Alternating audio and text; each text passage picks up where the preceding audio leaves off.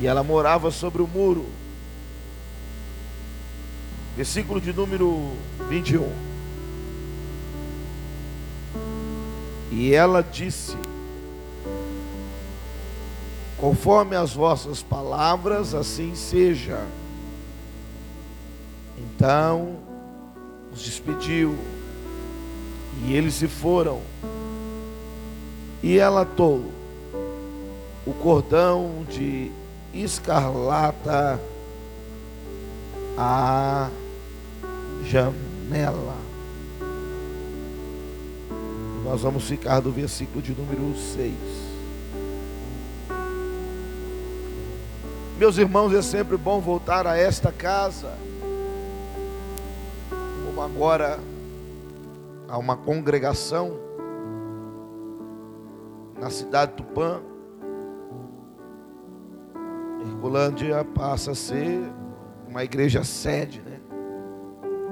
Uma igreja mãe. Então é muito bom poder retornar à cidade de Herculândia, a sede da comunidade evangélica Teu é o Reino. O nosso pastor Ilha, as considerações, a pastora Alessandra toda a membresia da igreja, para a gente não citar os nomes de cada um dos irmãos. Vai fazer duas semanas que Deus me deu esse texto, e eu queria compartilhá-lo com os irmãos. Quem sabe um dia essa mensagem venha se tornar um livro ou uma série, uma minissérie e um filme. Eu tenho tido esse desejo ardentemente no meu coração, de tantos livros que tem espalhados no mundo, que se tornaram filmes, séries, minisséries. Quem sabe um dia Deus me dê a graça, a dádiva de poder ter um dos meus livros se tornarem uma minissérie, uma série, um filme. Quem sabe eu venha pegar pelo menos aqui um personagem, né? um ator ou uma atriz aqui em Herculândia para trabalhar. Fala assim, é pretencioso, hein, pastor Moisés? Sonhar é viver. Sonhar é viver. Quem sabe eu venho aqui buscar um personagem, alguns personagens, ator ou atrizes, que vai precisar para o filme. O enredo, o pano de fundo, os bastidores, né, desta mensagem, é o enredo que você conhece. Israel precisa entrar em Canaã, porque lhe foi lhe dada como promessa. E a cidade mãe, ou a cidade mais fortificada que existia em Canaã, era a cidade de Jericó uma cidade que perdura até os dias atuais. Jericó, ela é usada como um termo de nunca ter desistência. Por quê, pastor Moisés? Porque foi uma cidade que durante séculos e milênios ela foi destruída e reconstruída, destruída e reconstruída, destruída e reconstruída e perdura até os dias atuais, conhecida também como a cidade das palmeiras, e já é a primeira pérola da noite. Uma cidade que foi invadida por várias vezes, derrubada por várias vezes, desmoralizada por várias vezes, saqueada, e que mesmo assim, séculos após séculos, milênios após milênios, insistia, persistia em permanecer, estar de pé. Porque não importa o que acontecia com a cidade, ela, cada tempo que se passava, ela era reconstruída, fundamentada, alicerçada, para que pudesse gerar história. Que você possa ser assim, que os embates possam vir contra a sua vida mas que você seja uma cidade das palmeiras, porque é o termo original dado a Jericó. Vai para lá, vai para cá, mas está ali, ó. Está no culto, está na campanha, está na conferência, está envolvido com o Senhor. Às vezes não pode estar na igreja, mas está ligado com o Senhor. E isso é muito agradável diante dos olhos do Senhor.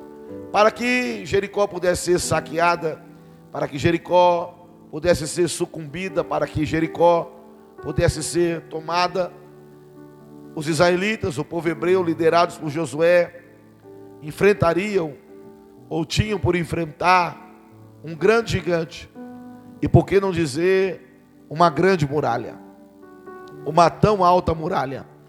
Em várias traduções bíblicas ou em alguns comentários bíblicos, você vai encontrar várias medidas que são dadas a essas muralhas. Eu vou ficar com uma medida básica minha, tá? Há várias, porque ninguém pode afirmar realmente qual eram as medidas das muralhas, porque ninguém estava lá. E os que estiveram lá já não estão mais vivos, e não há foto mais sobre isso. Apenas são dados aproximados. Mas esta noite, às 20 horas e 23 minutos, nós vamos ficar com os 10 metros de altura da muralha de Jericó e vamos ficar com 6 metros de largura. Porém, desses 6 metros de largura, fica comigo no texto, que a muralha tinha, ela tinha mais 4 metros. Esses 4 metros serviam para os atalaias, para os soldados que residiam ali, principalmente para o tamanho das carruagens que eles tinham, com trações de rodas, então somente naquele tempo, e também esses quatro metros que restavam dos dez de largura eram habitats, eram construções que ali foram construídas e edificadas para garotas de programa, para meretrizes e prostitutas, porque sempre quando vinha um combatente, um guerreiro, um viandante, um caminhante, um jornaleiro, né, que é um termo usado na Bíblia, né? Os jornaleiros é usado na Bíblia como trabalhadores, automaticamente eles iam naquela cidade, que era uma cidade pagã, que era um povo pagão, rituado de misticismo, de ocultismo, e viviam uma vida sórdida, uma vida suja, uma vida profana, e ali muitos desses homens, eles eram enredados persuadidos pelas meretrizes e pelas garotas de programa que habitavam e viviam em cima desta muralha. Por isso que veio um termo, você já ouviu esse termo várias vezes, ó, oh, não é bom estar em cima do muro, porque vem desse termo antigo, das pessoas que viviam no muro ou em cima da muralha e não tinham decidido para qual lado ou qual posição teria que ficar. Por isso que todo aquele que fica em cima do muro, Deus sempre acaba implodindo o muro ou derrubando o muro para que a pessoa venha tomar uma posição. Segundo a pérola da, da noite, segundo ouro da noite. Quem sabe você esteja em uma muralha circunstancial da sua vida e você precisa sair daí. Porque os dias dessa muralha, estou na revelação da palavra já. Os dias desta muralha estão com os dias contados. E eu e você devemos decidir, não é? Multidão, multidão, já diz Joel, né? Multidão, multidão, no vale da decisão. Então nós temos que decidir se queremos luz ou trevas, se queremos crescer ou não crescer, se queremos aumentar a nossa renda ou não a renda, se queremos mais alegrias ou menos alegrias, se queremos mais conquistas ou menos conquistas, e isso não depende de Deus, não depende do Espírito Santo, depende de quem está sobre o muro. É quem está sobre o muro que vai decidir se ele continua lá, espera ser implodido ou derrubado, ou ele desce para continuar a sua vida, para continuar o seu legado, para continuar a sua história porque as maiores muralhas ou muros que tem que existir não são os de alvenaria. As maiores muralhas e murros que tem muros que tem que existir são aqueles que estão dentro do teu coração para te proteger da presença do mal e dos ataques do inimigo. Lembrando disso, eu lembro do profeta Zacarias dizendo: E o nosso Senhor será como muralha diante de Israel proteção. Quero ver quem vai conseguir atravessar esta muralha. Quero ver aqueles que vão conseguir derrubar esta muralha. Então nós temos aqui um termo clássico, um termo extraordinário de exemplificação para aqueles que querem tomar uma decisão. Porque tem crente que não toma decisão, meu irmão. Tem crente que fica aguardando o anjo, o arcanjo, a profecia, o mistério, os números da telecena, da mega cena. Não. Essa decisão tem que ser tomada cada dia. O poder de decisão tem que estar contigo continuamente. Tem que ter projetos no seu coração de crescimento, de desenvolvimento, de alcance maior, de metas diretivas, de escrever como as crianças desenham no papel, como a gente desenhava na eternidade, como a nossa cantora Mirim, a Ana Luísa desenha no papel. Isso, colocar no papel, é colocar no script. Eu tenho isso como meta. Meu projeto para esta semana é isso. Meu projeto espiritual para esse mês é esse. Metas. Essas metas nós vemos em igrejas, meus irmãos, que não são da nossa linha, mas são irmãos nossos.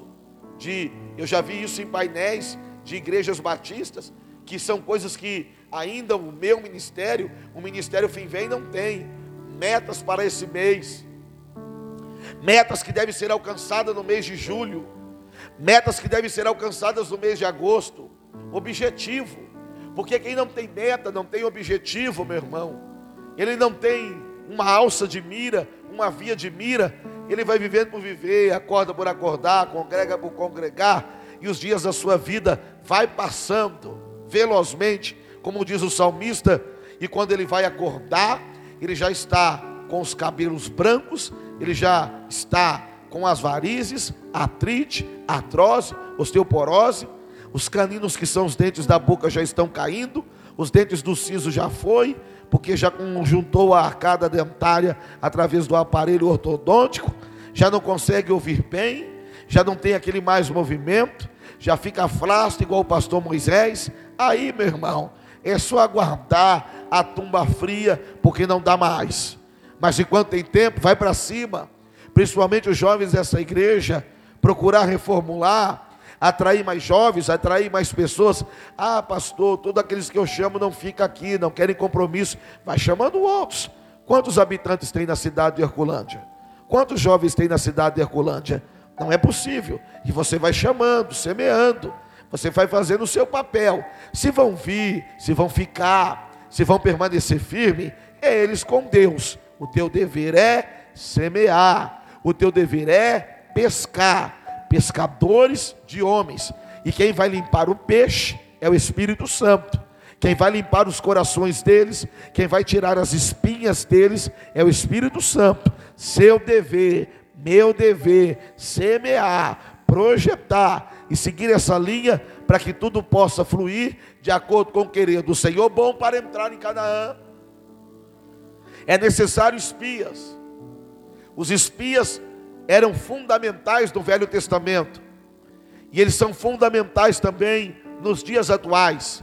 São aqueles que vão analisar, são aqueles que vão pisar na terra, são aqueles que vão averiguar se o terreno é propício para a construção, se o namoro vale a pena, se o casamento vale a pena, se a fonte de renda vale a pena, se vale a pena congregar naquele lugar, se vale a pena congregar naquela igreja, se vale a pena se envolver naquela amizade, se vale a pena é, se envolver naquele relacionamento, se vale a pena. São espias que fazem parte do mundo físico e do mundo espiritual. Quando a Bíblia diz, lá no livro do Gênesis, capítulo número 19, quando Sodoma e Gomorra é destruída, e enquanto Abraão está falando com Deus, Gênesis capítulo 18, e tem aquele diálogo que você conhece, que Abraão começa a dizer: Senhor, e se tiver 50 justos da cidade, tu vai destruir? Não, Abraão, se tiver 50, eu não vou destruir. Senhor, por amor de Deus, se tiver 40, se tiver 30, se tiver 20, se tiver 10. Não, Abraão. Se tiver 10 por amor de ti, eu não vou destruir a cidade. Abraão estava fazendo isso por quê? Porque ele acreditava que Ló, que era o seu sobrinho, durante o tempo em que ele estava, tinha conseguido pelo menos 10 almas para o Senhor, tinha conseguido algumas almas para aquele lugar. E terminou esse diálogo, e os anjos que vieram com o Senhor, porque vieram três, quantos anjos? Quantos anjos? Quantos anjos? Isso. E eu coloco anjo, né? Porque é a manifestação do Senhor como teofania no Velho Testamento. Pastor, não entendi nada. Eu já preguei isso aqui várias vezes, negócio de maneira teofânica. Era Jesus aparecendo no Velho Testamento como anjo do Senhor. Que você vai encontrá-lo ele com a letra garrafal maiúscula, assim, ó. Quando você encontra lá no Velho Testamento, no livro do Gênesis, no livro do Êxodo, ah, no livro dos Juízes, você vai ver lá a expressão assim, ó, anjo do Senhor. Então não é anjo com letra minúscula, é anjo com a letra A maiúscula. Aquele anjo do Senhor ali são as aparições de Jesus Cristo de Nazaré no Velho Testamento, que era a maneira dele se apresentar para confundir Satanás e com o corpo físico, viu? Enquanto o Senhor, enquanto Jesus fica falando com Abraão, a Bíblia relata que dois anjos, eu estou nos espias, fica comigo no texto. Dois anjos vão para Sodoma e Gomorra. Para quê, pastor? Para ver se o clamor, havia um clamor em Sodoma e Gomorra. Mesmo as pessoas se prostituindo, mesmo as pessoas envolvidas no lesbianismo e no homossexualismo, que está provado no livro do Gênesis, capítulo 19. Os homens tinham relações com os homens e mulheres com mulheres. E quando os próprios anjos, os dois anjos, chegaram na porta da casa, ou entraram dentro da casa de Ló, os homens daquela época, ouça-me, queriam ter relações sexuais com os próprios anjos. Olha o terror, o nível de pecado. Olha que sujeira profana. Pastor, mas esses anjos não estavam de asa, não? Não. É por isso que a gente tem que tomar cuidado. Porque essas coisas continuam se manifestando no mundo espiritual e no século 21. Às vezes você já ouviu experiências de pessoas que você só viu uma vez e nunca viu mais. Talvez os mais jovens não tenham tido experiência. Mas a pessoas, pode perguntar para teu pai, para tua mãe, se ela teve uma experiência sobrenatural de ver uma pessoa e nunca mais vê-la. De pessoa que vivia na região. E a qual, quando você olhou para a pessoa, você viu que a pessoa era diferente. Que a pessoa era estranha. Por isso que veio o texto lá de Hebreus, Hebreus capítulo 13 começa assim, ó: Permaneça a vossa caridade fraternal, e não vos esqueçais da hospitalidade, porque por ela muitos não sabendo hospedaram anjos. E também nós temos que tomar cuidado que do mesmo jeito que os anjos celestiais, já aprendemos isso daqui, conseguem tomar a forma humana, os demônios também. Os anjos caídos também conseguem tomar a forma humana. E eles podem enganar uma pessoa. Eles podem seduzir uma pessoa e atraí-las para o mal. E quando você vê, você fala, ué, onde estava fulano de tal? Qual você vê aí filme de ficção, né? Qual bastidores da pastora Alessandra que eu não vou contar. Então, tanto o mal como o bem, eles têm poderes sobrenaturais, além da matéria, para poderem se transformar, que é o metamorfo, né? No que quiserem. E eu vi uma matéria agora, preste atenção. Eu estou prestando, pastor. É maneira de dizer. Eu vi uma matéria agora, se Cristo arrebatar a igreja. Parece que é ficção científica, o pastor Adriano. Mas não é. Pastor Adriano, que eu falo com o presbítero, e pastor é a mesma linha da projeção é, do Novo Testamento. Presbítero, é, pastor é mesma linha. Enfim, há uma matéria que depois vocês pesquisam, que os cientistas agora estão criando um aparelho para detectar aquilo que é além da matéria. Vou repetir. Eles estão criando um aparelho agora que eles vão conseguir detectar se existem seres espirituais em um ambiente. Eles estão criando um aparelho que eles vão conseguir detectar se tem anjo ou demônio no lugar. Por quê, pastor? Tamanho essas aparições que você vê aí de câmeras, que não estou falando de fake, eu estou falando de aparições que as câmeras focam, gravam e eles não conseguem mais encobrir, que eles não conseguem mais discernir, como estão somente lá nos Estados Unidos, né? O Pentágono teve que abrir as suas caixas de Pandora, que são seus segredos cruciais, para falar que existem objetos do planeta Terra, né? São os OVNIs, objetos voadores não identificados, que eles não conseguem discernir o que são. Isso daí vai ser uma coisa séria. Porque esse aparelho detectando se há uma não matéria, porque é chamado disso, ele vai conseguir captar o que é espiritual em determinado ambiente. Isso daí já é uma outra linha de batalha contra o bem, contra o mal, para ser usado. Porque uma vez sabendo onde está a entidade, uma vez você sabendo que há um ser, uma pessoa ali, o que é que você vai fazer? Ou você vai atacá-lo, ou você vai desviar dele. Então ainda, deixa isso daí apenas uma matéria, depois você procura na sua casa sobre isso, que não é delírios do pastor Moisés, estava vendo daí uma matéria com o próprio pastor, né, que tem bagagem, que não fala bobeira, não fica contando história. Então, Deus, por sua vez, ele permite essas coisas.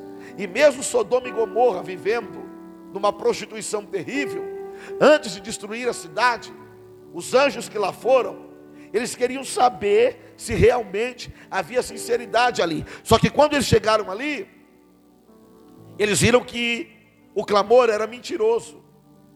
A oração que subia até o trono de Deus era uma oração mentirosa, até o ponto de que os moradores, desde o alto escalão, desde o ancião até a criança, porque a cidade teve que ser queimada, não tinha jeito. A cidade teve que ser destruída completamente, porque desde o ancião até a criança, eles queriam ter relações homoafetivas, queriam ter relações pecaminosas com próprios homens. Os anjos cegaram a cidade toda, pegaram Ló, falou: Ló, pega quem você tem que pegar aí e saiamos da cidade. Moral da história: os espias, os anjos de Deus, foram lá para ver você também deve ser um espia no mundo físico, aonde você vive, um espia, um atalaia, para ver se vale a pena mesmo o lugar onde você vai estar, permanecer, ficar, construir seus projetos. Então Josué está fazendo o que fizeram com ele no passado. Por quê?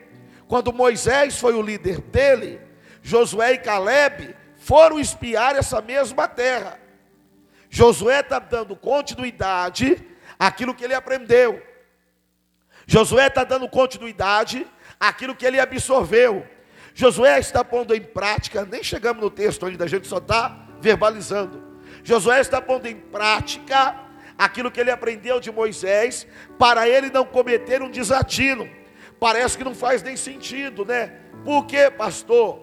Quando Josué espiou a terra, Josué era ainda mais moço, só que cerca de 45 anos tinham se passado.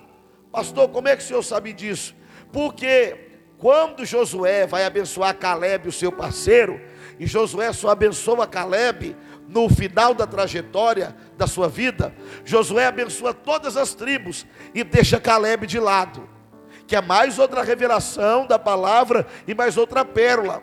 Há pessoas que, em vez de honrar os verdadeiros amigos, os verdadeiros irmãos, a sua verdadeira família, em vez de honrá-los, de abençoá-los, os deixa para trás. Não deixe os seus verdadeiros amigos para trás. Não deixe de honrar a tua família. Não deixe de honrar aquele que te suporta. Não deixe de honrar aquele que suporta a tua grosseria, o teu mau humor, o teu ronco, o teu mau cheiro, a tua voz de taquara rachada, a tua pregação mequetrefe igual a minha. Não deixe de honrar aqueles que te suportam e convivem contigo. Honre eles primeiro, porque Deus ama isso. Ele tem prazer nisso. Quando você se lembra das pessoas que cresceram contigo e que investiram para você chegar onde você chegou. Não despreze teu pai, não despreze tua mãe, porque querendo ou não, eles foram tão somente um meio usado para que você pudesse nascer, para que você pudesse desenvolver. E sempre quando for honrar, honre os que te honraram, não os despreze. Não seja ingrato com os teus melhores amigos, com as tuas melhores amigas, com o teu pai, com a tua mãe, independentemente dos erros ou falhas que eles têm, vice-versa, de pais para com filhos e filhos para com pais. Então 45 anos tinham se passado, porque Caleb de Josué, eu tenho a mesma força de quanto nós caminhou, rapaz, anos atrás, para espiar essa terra. Então, durante 45 anos, Jericó mudou muito, Canaã mudou muito. Por isso que Josué envia esses dois espias. Vamos agora entrar no texto, no versículo 6. Segura essa aí. No versículo 6, esses dois espias, eles entram dentro de Jericó. Eles entram dentro da muralha, sob a muralha. Eles estão na muralha. E ao chegar lá, é dada a notícia, porque alguém viu, porque o diabo não para. O reino das trevas também não dorme. O reino das trevas trabalha para o mal, se arquiteta para o mal, para destruir tudo. Foi dado um alarido, um alarme na cidade, que havia espias da cidade. Tudo isso para quê? Para estragar para destruir o projeto de aquisição da cidade. E a Bíblia relata que esses dois espias, fica no texto que vai começar a ficar interessante. Esses dois espias, eles acabam entrando dentro de uma casa, ou dentro de uma casa de uma prostituta. Pensa comigo, já pensou se Jericó fosse aqui, ou em outra região, e você visse pastor, ilha o senhor não sabe. Eu vi dois obreiros seus. Eu vi dois jovens da igreja dentro de um prostíbulo, dentro de um meretrício. Não havia lugar para que aqueles dois espias pudessem fugir. Fica comigo na mensagem. Não havia outra casa, não havia outro estabelecimento, não havia outro ambiente para que aqueles homens pudessem entrar e eles entram dentro da casa dessa meretriz. Eles entram dentro dessa casa dessa prostituta. E ela o que ela faz com eles? Veja, ela os faz subir sob o telhado da sua casa. Quando Deus me deu a revelação desta palavra, eu me lembrei do meu livro, A Sua Casa Tem Goteira. Isso daqui nada mais é do que uma casa espiritual. Pastor Moisés, eu não peguei a interpretação do texto. Quando Raabe pede para que os dois espias viessem subir no telhado da sua casa. O telhado aqui representa a cobertura de uma casa. Quem tem meu livro A Sua Casa Tem Goteira, sabe que a cobertura de uma casa, o telhado de uma casa, é a mente, é a nossa cabeça, é o nosso cérebro. Esses dois espias, eles vão para o telhado da casa, para a mentoria da casa. Porque todo pecado que a gente vai praticar, tudo começa na mente. Os melhores e piores desejos passam na nossa mente. Depois vem no nosso coração e depois a gente pratica, se a gente não tiver o domínio próprio e ceder à tentação. Vou repetir, vem na nossa mente. Pastor, como é que vem na nossa mente? Pelo nosso ver e pelo nosso ouvir. Os desejos pecaminosos e as coisas boas e prazeres da vida no mundo espiritual, do lado positivo e lado negativo, vem pelo olhar e vem pelo ouvir. Isso vai para a nossa mente. Na nossa mente começa agora a ser arquitetado o projeto. Se eu coloco ele em prática, se eu coloco ele em ação, ou se eu guardo para mim e depois eu peço perdão na igreja, peço perdão para o Senhor e deixo. Esses dois homens, versículo 6, estão no telhado, na mentoria da casa de Raabe. Só que quando eles chegam naquele telhado, a pergunta é: o que nós estamos colocando, hospedando no telhado da nossa casa ou no telhado da nossa mente? Alaba, da cabanto que a séria. Vou repetir novamente. Que tipo de espia, que tipo de coisa, que tipo de pensamento eu estou deixando na minha mente? Espia de derrota, pensamento de derrota, de fracasso, de timidez, de desencorajamento, de tristeza, de abandono. Ei, quem sabe algumas pessoas que vissem tão somente, fica comigo no texto, aqueles homens entrarem na casa de Raabe, iriam dizer, Adriano, tá vendo? Olha lá, ó. Aos espias de Josué lá, aos membros do pastor William lá, aos membros do pastor Moisés lá, e aqui vem outra revelação da palavra. Tem pessoas, meus irmãos, que só sabem julgar por fora, mas não conhecem o interior da casa de Raabe. Uh, vai começar a ficar melhor. Eles conhecem a vida de Raabe por fora. Eles conhecem a história de Raabe porque todo mundo comenta, mas ninguém sabe o que tem no telhado da casa de Raabe. Ninguém sabe o que tem dentro da casa de Raabe. Olha que coisa linda, meus irmãos. Deus só permitiu aqueles espias entrarem na casa de Raabe, porque Raabe agora, olha o texto, Raabe agora. Não é mais prostituta, não, pastor Moisés, não. Raabe agora, ela mora na muralha. Ela vive na muralha, mas ela não é mais garota de programa. Raabe agora, ela está na muralha de Jericó. Ela vive na terra da profanação. Ela vive na muralha do pecado. Ela vive na muralha da mentira. Ela vive na muralha da sujeira, mas ela não tem mais sujeira na casa dela. Porque, pastor, olha aí o texto. Mostra Mostra para a igreja aí, Felipe, no versículo 6 e a parte B do versículo. E os tinha escondido entre as canas de linho. Raabe agora não faz mais programa. Raabe agora não vende mais o seu corpo. Raabe agora se tornou uma mulher que produz confecções. É, canas de linho. Raabe agora, ela produz o melhor linho fino da cidade. É isso, meu irmão.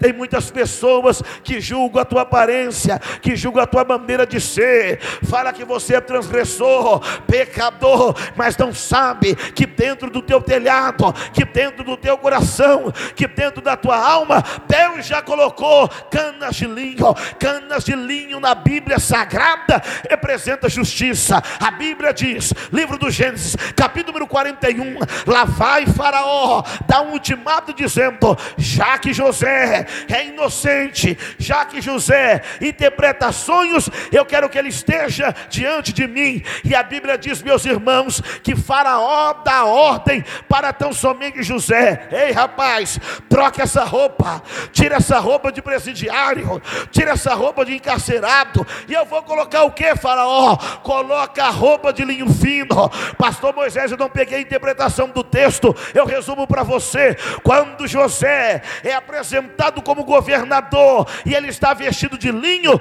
é como se Faraó estivesse dizendo: esse rapaz não tem pecado, esse rapaz não tem mancha, esse rapaz não merecia estar onde ele está, esse rapaz não merecia ser preso. Assim é a presença do Senhor nesta noite, ele tem veste de linho para a tua casa, ele tem veste de linho para o teu ministério, ele tem veste de linho para o teu casamento. Quem é que quer mudar de vestes desta noite? Quem é que quer mudar de vida desta noite? Levante a mão e adore, levante a mão e adore, levante a mão e adore. Alabandore cantarabandou que é séria. Há uma roupa de justiça para ti. Zacarias 3:3 Lá vem Satanás dizendo para Josué, diante de Deus, teu sumo sacerdote está com as vestes sujas. E Deus diz: da veste de linho, da veste de linho. Rabi mudou, Rabi melhorou. Não havia mais sujeira dentro do telhado da casa dela, não havia mais sujeira na mente dela e é isso que você tem que entender. Eu estou em Jericó. que representa o mundo, que representa o pecado, mas ele não tem domínio sobre mim. Eu estou na muralha da profanação. Eu posso estar na pior cidade pecaminosa. Eu posso estar na sala de aula que tem os piores alunos. Eu posso estar na igreja onde tem os maiores pecadores. Eu posso estar no trabalho onde tem os homens com as bocas mais sujas e mais profanas que tem. Eu posso estar numa faculdade onde estão as piores pessoas. Eu posso morar no bairro onde só tem gente que não tem valor, gente que não valoriza nada, mas eles têm a vida dele. Dentro da minha casa, quem manda é Jesus. Dentro da minha casa, quem manda é o Senhor. É Ele que restaura a minha casa. É Ele que restaura o meu lar. Ei, Raabe deixou no oculto. Raabe não falou para ninguém que ela tinha mudado de vida. Raabe não saiu contando para todo mundo dizendo: "Ei, eu parei de ser meretriz, eu não quero mais fazer programa, porque quem faz divulgação da tua vida é o Espírito Santo, é o Espírito Santo que testifica da tua vida no planeta Terra, é o Espírito Santo que diz para os demônios, dizendo: Ei, você não tem mais domínio sobre o corpo dele, você não tem mais domínio sobre o corpo desse jovem, você não tem mais domínio sobre esta família. Quem fala mais alto na tua vida não é a tua boca, quem fala mais alto na tua vida é a presença do Espírito Santo que está aí nesta noite. Eu vou repetir: sim, da presença presença dEle nesta noite. Quem fala mais alto na tua vida é a presença do Espírito Santo. É Ele que vai mostrar para os teus inimigos, é Ele que vai mostrar para a tua família, é Ele que vai mostrar para esta cidade, é Ele que vai mostrar para o planeta Terra os verdadeiros adoradores que tem da comunidade teu é o reino. Cadê você? Cadê você? Cadê você? Eu já acordei, eu já acordei, o sono já passou, a ronquidão está indo embora. É hora de sentir a glória e a presença do Espírito Espírito Santo, Deus testifica acerca da tua vida, dentro desta casa e fora desta casa. Se você crê e acredita, aplauda Jesus Cristo de Nazaré e adore ao Senhor.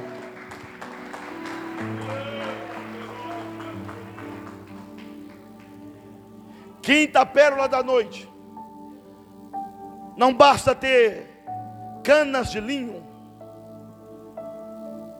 limpos no telhado.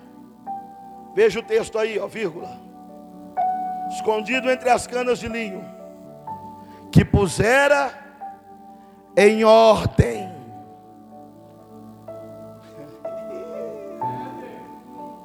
Uh, as canas de linho não estavam bagunçadas. As canas de linho não estavam jogadas em qualquer canto. Estavam todas organizadas. Sabe o que é isso? Ordem e decência. Quando Jesus foi realizar o milagre da multiplicação dos pães e peixes, Jesus separou cada um em grupo. Sentai-vos. Separa em grupo. Agora sim, começa a distribuir o pão. Começa a distribuir o peixe. Ah, o fogo arderá continuamente no altar. Mas a lenha do altar tinha que ser reparada constantemente pelo sumo sacerdote. Segunda pergunta da noite: Como é que estão as canas de linho fino na tua mente?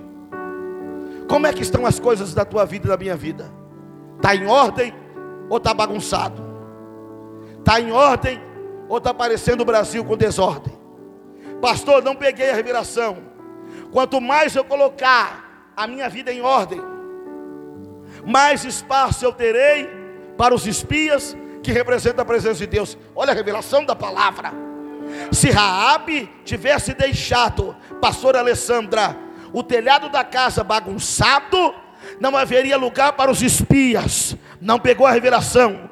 Quanto mais tiver bagunça no teu coração, Quanto mais tiver bagunça na minha vida, quanto mais tiver desordem na minha mente, Deus não poderá se ocupar e colocar coisas boas, mas se eu colocar tudo em ordem, vida espiritual em ordem, vida profissional em ordem, o meu louvor em ordem, a minha consagração em ordem, a minha leitura da Bíblia em ordem, os ensaios em ordem, as visitas em ordem, não vai ter lugar para o mal, só vai ter hospedagem, lugar para Deus colocar coisa boa no teu coração, e Ele te trouxe aqui nesta noite para colocar coisa boa na tua casa, Ele te trouxe aqui nesta noite para colocar coisa boa na tua vida, Ele Ele te trouxe aqui nesta noite para colocar coisa boa nos teus sentimentos. Abre a porta da tua casa, descobre o teu telhado e deixa Jesus entrar. Deixa Jesus entrar, deixa Ele operar, deixa Ele cuidar da casa.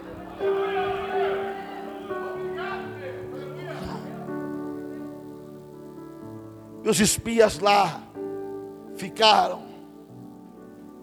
Por quanto tempo, pastor? Até tudo se resolver.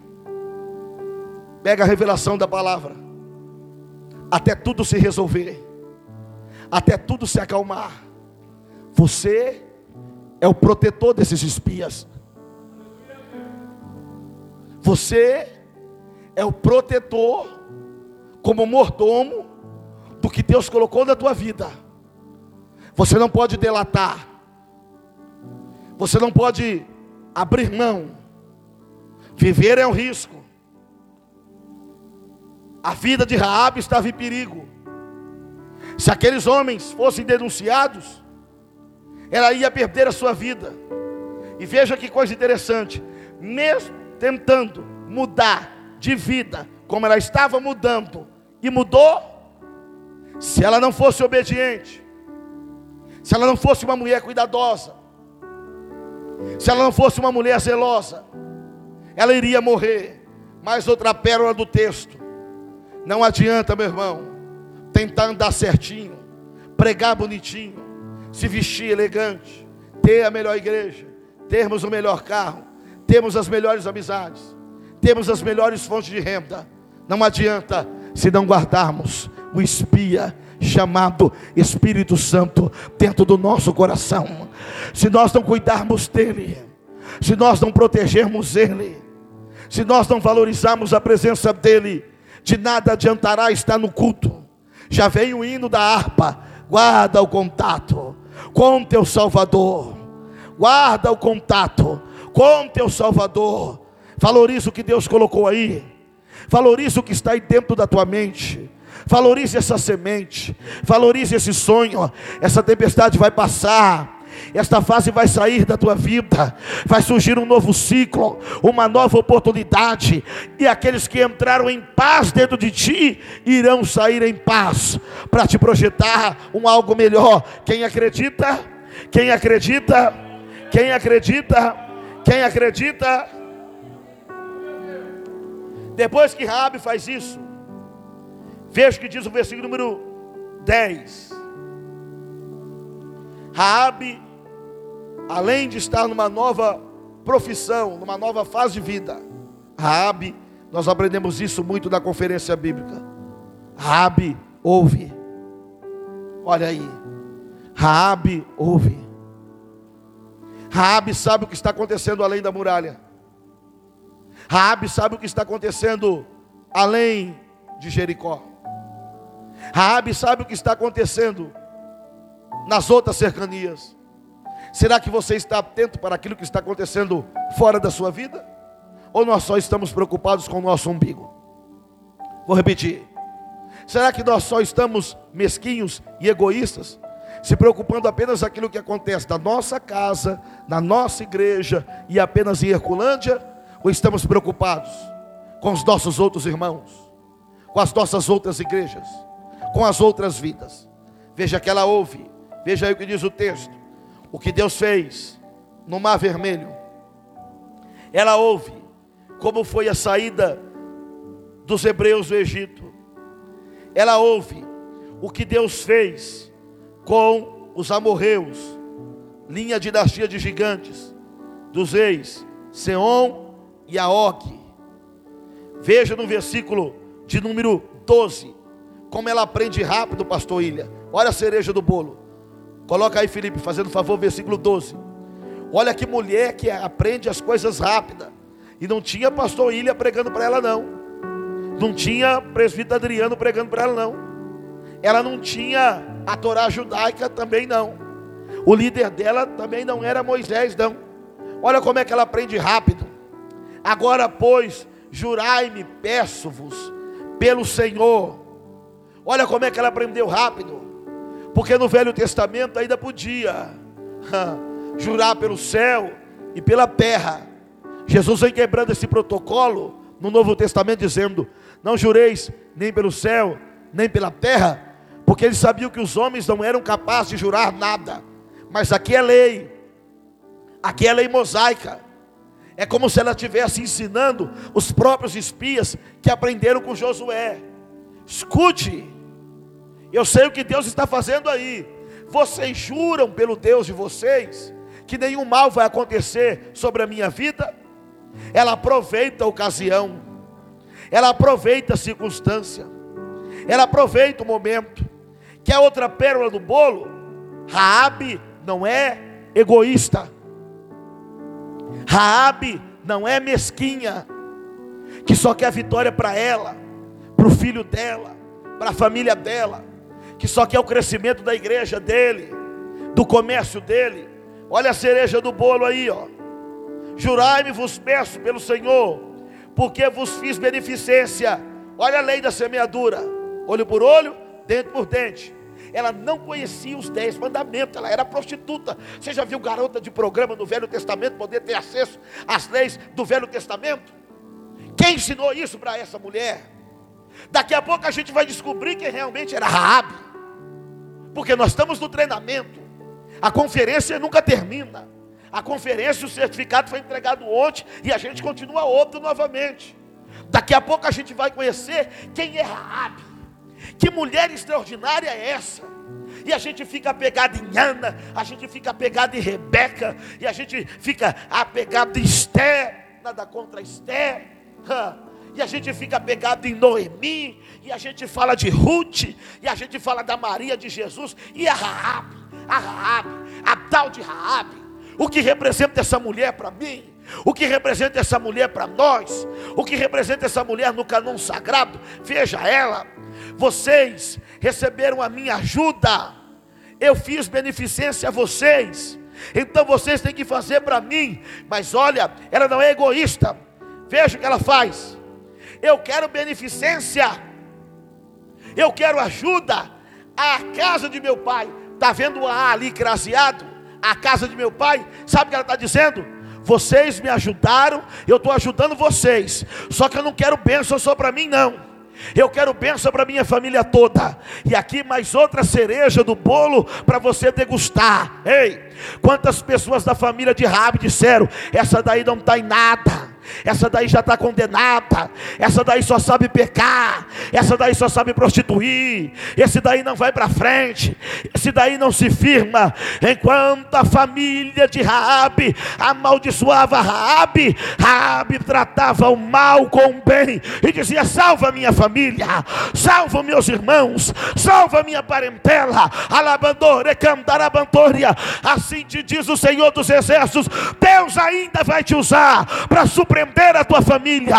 Deus ainda vai te usar para te surpreender na tua parentela. Deus ainda vai te usar para mostrar para os teus quem é você, quem é que acredita, quem é que acredita, quem é que acredita nisso. Aplauda, glorifique e exalte o Senhor.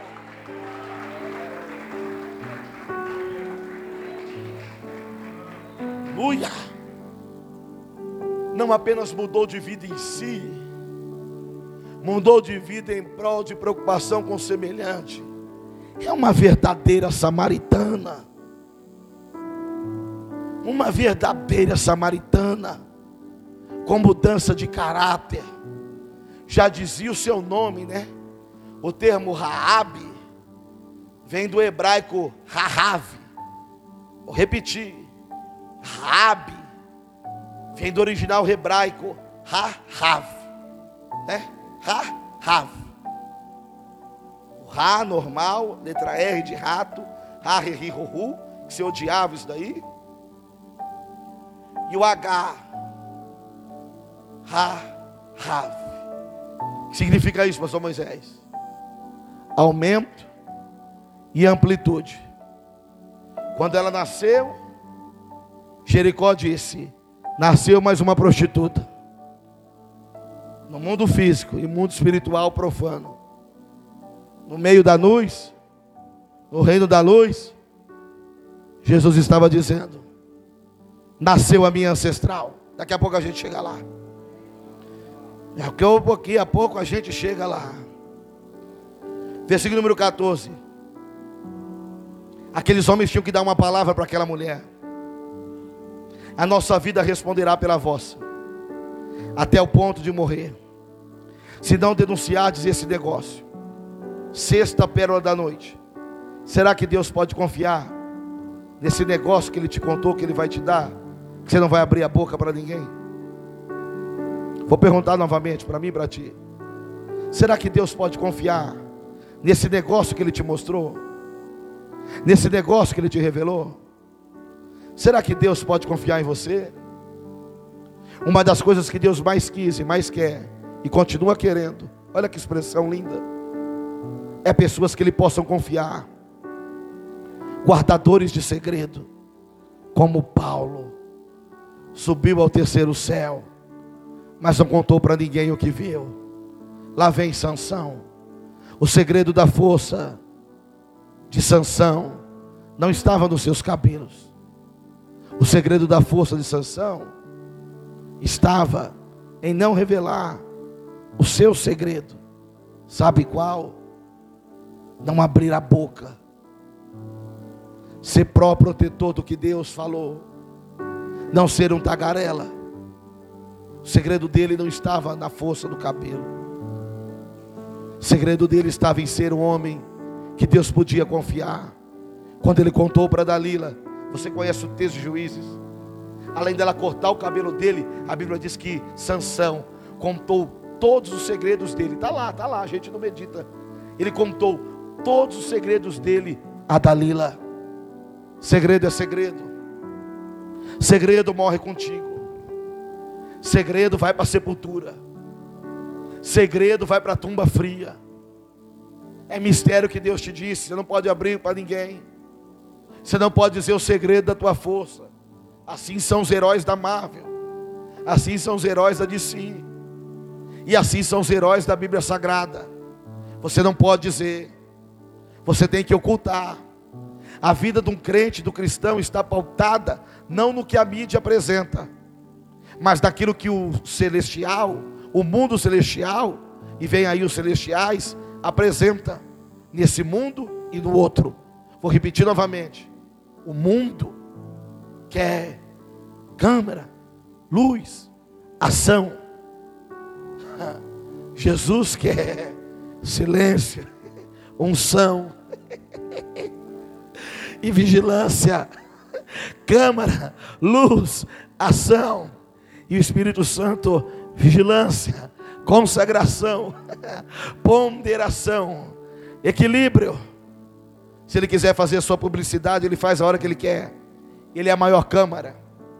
Ele é a maior melhor câmera. Ele tem a maior resolução. Ele tem a maior fibra ótica. Ele é o maior satélite. Ele é o maior telescópio.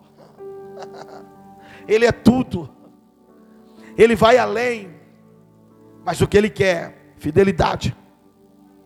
Não é para contar para a esposa, não é. Deus te contou. Se você abrir a tua boca, o leão vai te comer no meio do caminho. 1 Reis, capítulo 13. Deus disse para o profeta: comerás pão, beberá água. Um dia eu vou pregar essa mensagem aqui. Mas não volta pelo mesmo caminho, não conta nada. E lá foi ele, abriu a boca. O diabo vai ficar assim: conta, conta, conta para mim, conta para ela, conta como foi. Conta como aconteceu. E Deus vai dizer: Silêncio, filho. Eu confio em ti. É mistério particular meu e seu. Vamos carregar junto esse segredo. Vamos carregar junto esse projeto. Vamos carregar junto esse sonho. José não soube segurar, pastora Alessandra. Por isso que Moisés diz, quando ele escreveu Gênesis Adriano, do capítulo 17, do capítulo 37, tudo é revelado dizendo, e José tinha 17 anos, ele não tinha estrutura espiritual para poder guardar o sonho, Jean. E ele contou, não era para contar, não era para dizer. Se Deus falou, vai cumprir. Se Deus falou, vai acontecer. Se Deus falou, Ele vai te dar. Carrega esse mistério. Estamos quase terminando o texto. Carrega esta palavra. Carrega. Conta para ninguém não. Haverá momentos que você vai querer desabafar, entregar. Não estou falando de pecado. Estou falando de mistérios que Deus dá. Estou falando de algo extraordinário que Deus comunica àqueles que são espirituais. Vamos decorrer no texto. Danos o Senhor esta terra, traremos contigo de beneficência e de fidelidade. É interessante que essa palavra beneficência nem os espias sabia falar. A prostituta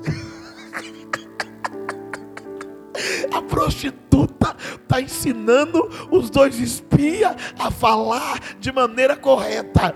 Pastor Moisés, que riso é esse? É o riso da palavra de Deus, não é o riso do diabo, não, meu irmão. Sabe o que é isso? É Deus mostrando que diante da presença dele, até aquele que é analfabeto, até aquele que não tem formação, até aquele que não tem estudo, Deus pode dar estudo para ele, sabedoria para ele e unção para ele e envergonhar aqueles que são pensando que são, e é isso que Deus quer derramar sobre a tua vida desta noite, quer derramar sobre a vida dessa igreja desta noite. Quem sabe você tenha medo de pregar, tenha medo de cantar, tenha medo de fazer alguma coisa, mas quem te levantou foi Deus. Como disse o presidente Adriano na leitura oficial, quem te santificou no ventre da sua mãe foi Deus. Então é Deus que te sustenta, é Deus que te levanta, é Deus que vai fazer de você mais do que vencedor, é Deus que vai fazer você se vestir bem, calçar bem, falar bem, se comunicar bem, viver bem, para envergonhar os demônios desta cidade e você cantar o hino da vitória.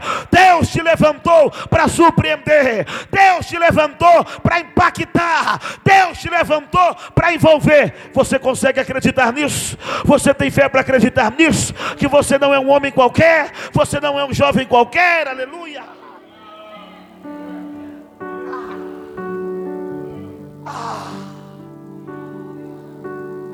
1996 mensagens ministradas. Um dos meus terceiros ou quarto, quinto sermão está na minha agenda. Recordar é viver. Jardim Elba, Zona Leste de São Paulo, perto de São Mateus. Me dava oportunidade para ler, eu era novo convertido. Corpinho do Felipe, né? Todo moldado, parecendo um soldadinho de chumbo de Roma. Fino trato, na régua, como diz o cabeleireiro, o cabeleireiro subiu, e quando eu ia pegar o microfone, gaguejava tudo. Ia pegar o microfone, pastor William, volta Moisés, pastor Moisés, há anos atrás, o irmão Moisés, todo mundo dando risada, e as irmãs do ciclo de oração, dizia, filho, estuda, Estuda, filho. Hoje você está gaguejando. E eu não era gago. Mas vai chegar um dia que você estará nos maiores eventos. Estará pregando nos melhores congressos. Mas estuda, filho. Estuda. Estuda. E eu não olhei para a zombaria. Eu fiquei. Com eu conheço essa voz, estuda, e lá fui eu estudar, e lá fui eu estudar, e você fala estudar, ele entrou numa faculdade teológica, não, depois sim, ele voltou para a escola para terminar e concluir o ensino básico, o ensino médio. Não. Quando ela disse estudar, era estudar o quê? Estuda aquilo que vai falar de mim. Estuda aquilo que menciona acerca de mim. Medita nela, medita nela, come ela, jejua sobre ela, fica com ela. E hoje está aqui, meu irmão. Assim é você. Quem zomba de ti no dia de hoje, não sabe do teu potencial. Quem zomba de ti no dia de hoje, não sabe onde você vai chegar. E eu acredito que você vai chegar. Melhorou o verbo, eu acredito que você já está chegando. Vai melhorar o verbo ainda, eu acredito que você já chegou no lugar onde Deus quer, na posição que Deus quer, para glorificar a Cristo, a Cristo, a Cristo, a Cristo. Sinta a palavra arder no teu coração, sinta a palavra de Deus arder na tua alma. Você é capaz, você pode. Diga para você mesmo: eu posso. Você não disse nada, diga eu posso. Tudo naquele que me fortalece. Aplauda Jesus.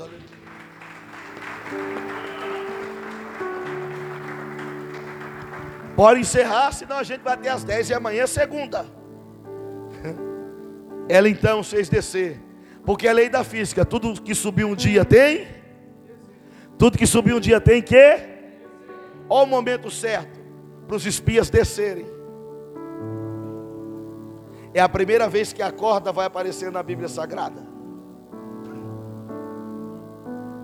Não para prender, mas para livrar.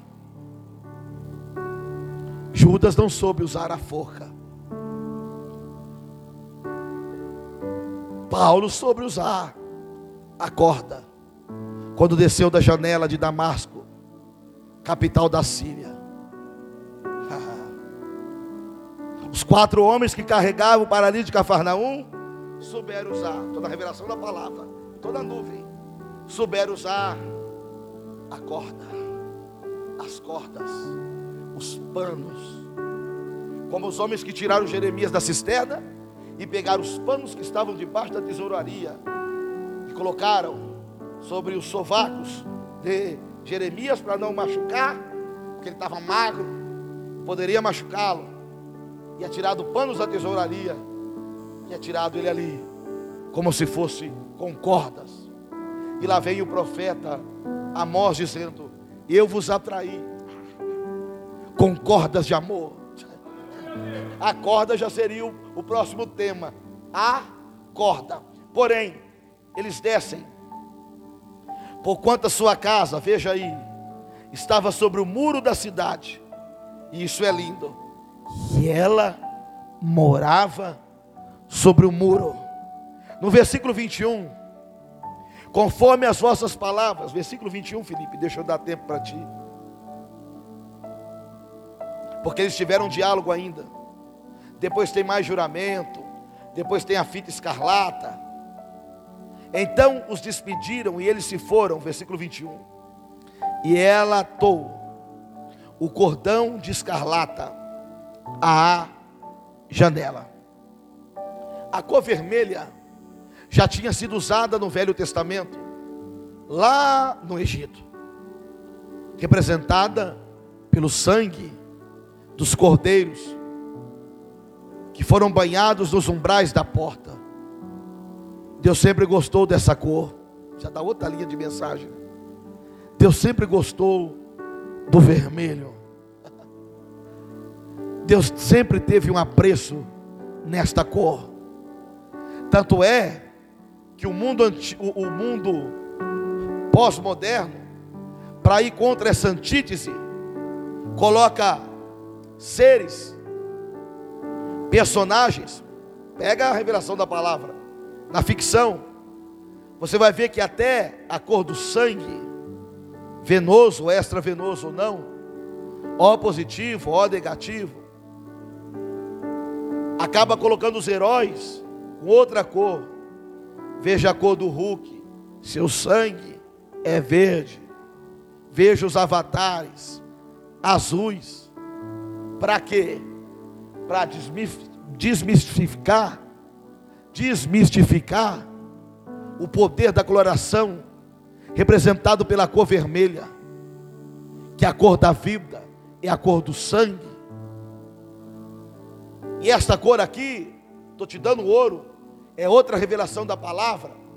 Vai mexer muito com quem? Com Raabe. Por quê? Porque essa era a cor usada pelas prostitutas dentro de Jericó. Hello? As vestimentas das mulheres de programa, principalmente as que viviam ali, eram a cor escarlate. Não peguei a revelação da palavra, pastor, interpretação do texto.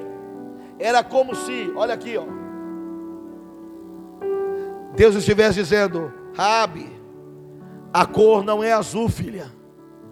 A cor não é roxa. A cor não é branca. Isso te faz lembrar alguma coisa? Isso mexe com você, Rabi? Porque Deus, meus irmãos, vai te tocar no mais profundo da tua alma e do teu ser, para ver se você mudou mesmo.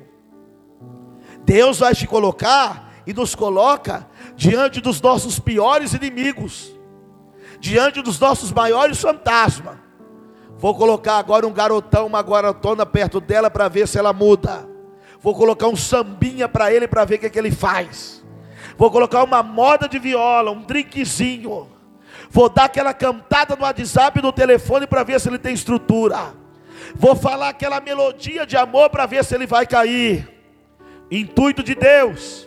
Quando os homens olhassem a fita escarlata na janela de Raabe, poderiam dizer, pastor Alessandra, voltou a fazer programa abandonou a fé, está voltando a fazer programa novamente, está voltando agora para o mundo do pecado novamente, mas no mundo espiritual, Deus estava dizendo: será a última vez, será a última vez que eles irão ver o vermelho nesta muralha, será a última vez que eles irão ver uma meretriz nesta muralha, porque eu vou mudar a tua história, Rabi, eu vou mudar a tua história, Rabi, eu vou mudar teu protocolo, Raabe, e o vermelho não vai sair da tua vida, ele vai continuar, porque o vermelho começou com o sangue dos cordeiros lá no Egito. Hoje ele está na tua janela, mas em breve esta cor vermelha estará sobre o sangue de Jesus Cristo de Nazaré, sobre toda a humanidade. Ah, meu irmão, permita-me encerrar o sermão nesta noite. E lá vem Josué, está terminando a ronda da muralha. Jericó agora vai ser implodida. Eu já disse aqui que Jericó ou sua muralha não foi derrubada. Derrubada mataria Josué e aqueles que deram volta e ronda atrás e por volta da cidade. Jericó é implodida, não tem dinamite, não tem pólvora, porque a pólvora ainda não existe, o dinamite ainda não existe, ah, ainda não existe tão somente nenhuma tecnologia avançada para poder implodir. Mas quem disse que Deus precisa disso? Quem foi que disse que Deus precisa de pólvora? Quem foi que disse que Deus precisa de dinamite? Só foi a ronda de Deus. E Deus disse para Josué: grita quando eles gritaram gritaram a grande muralha, dez de altura por dez de largura, não conseguiu suportar o grito de alguns soldados que ali estavam, para mostrar o quanto fraco é a resistência humana, o quão fraco é a durabilidade romana. Grito de homens fizeram implodir tijolos. E daí, pastor Moisés, lá vem Raabe, segura comigo, pastor William, para a gente gente encerrar. Rabi agora não faz mais programa. Rabi agora é uma mulher de confecção. E o que ela faz?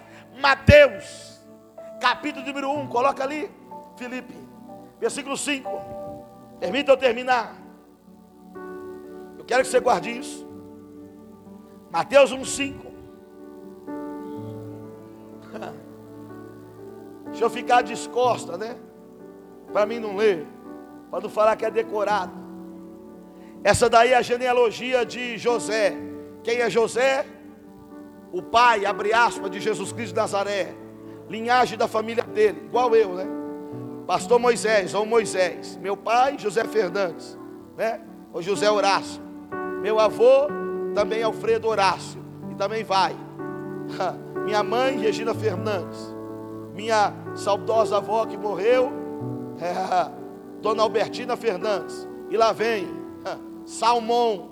Parece até Salmão, né? E Salmão se casa com Raabe. Quem é Salmão? Salmão Sueli. É um dos melhores produtores de trigo que tem na caravana israelita. Salmão é um dos maiores produtores de trigo. Raabe também agora, ela trabalha com confecção. Vamos nos unir, vamos nos juntar. Eles têm um filho. Raabe se casa. E Salmão vai gerar de Raabe Boaz. Quem é Boaz? Um dos maiores produtores de cevada que tem no Velho Testamento. É ele que abriga Ruth através de Noemi. Através deles, do casamento de Boaz com Ruth, nasce Obed. Através de Obed nasce Jessé. Através de Jessé nasce Davi. De Davi nasce outro homem chamado Jacó. que é o quem? O José, pai de quem? De Jesus Cristo de Nazaré. Pega a revelação do texto, a prostituta abandonada, a prostituta desacreditada, a prostituta que não valia nada, a prostituta que não tinha recurso, a prostituta que não ia chegar a algum. Agora ela é uma gerente direta, Jean, para o nascimento de Jesus Cristo de Nazaré. E aqui eu termino a mensagem: não importa quem foi teu pai, não importa quem foi tua mãe, não importa quem foi teus antepassados, o importante é quem você é e aonde você vai chegar e onde Deus vai te colocar. Vou repetir novamente: não importa o que aconteceu na tua família no passado, não importa o que aconteceu na história de Herculândia, o importante é o hoje, é o agora, através de hoje, através desse momento, o sangue já foi derramado, e quando Cristo morre, era como Cristo dizendo: Obrigado, judeus, por colocar o sangue do cordeiro nos umbrais da porta, obrigado, Raabe, por colocar a fita escarlata na janela, porque a partir de hoje eu derramo meu sangue, a gente não precisa mais de cordeiro, não precisa mais de fita, não precisa mais de Pai Nosso, não precisa mais de estátua, não precisa mais de amuleto. Agora é só clamar meu nome, glorificar meu nome, e vocês serão salvos e libertos para a glória de Deus Pai. Para a glória de Deus Pai. Em pé. Senão eu vou até amanhã. O problema é meu que eu fico sozinho, você tem que trabalhar. Você é Rabi do século 21. Você tem poder para mudar a sua história. Você tem poder para mudar a sua vida. E Deus acredita em você. Olhos fechados para a gente encerrar. Amado Deus, querido Pai. Obrigado por nos ensinar. Obrigado por nos ajudar. Obrigado por cuidar desta igreja. Obrigado por cuidar dos jovens que aqui estão. Que através daqueles que estão aqui e daqueles que ouvirão e ouviram esta mensagem, venham gerar guerreiros, guerreiros, combatentes, instrumentos do bem para vencer o mal e fazer o reino, o reino de Deus e o reino dos céus crescer. Papai querido, que assim como aconteceu com Raab, nossa família possa ser salva da destruição que virá sobre o mundo. Que assim como aconteceu com Raab, a nossa família, a nossa parentela seja salva da destruição mundial e global. Porque a tua palavra diz: crê no Senhor e Salvador Jesus Cristo, e será salvo tu e a tua casa. Dai uma noite de paz, uma noite tranquila, uma noite de análise, de reflexão. Dai uma refeição abençoada, um sono do justo e uma semana cheia de sinais e prodígios e bênçãos, no nome de Jesus. Aplauda o Senhor, pastor William.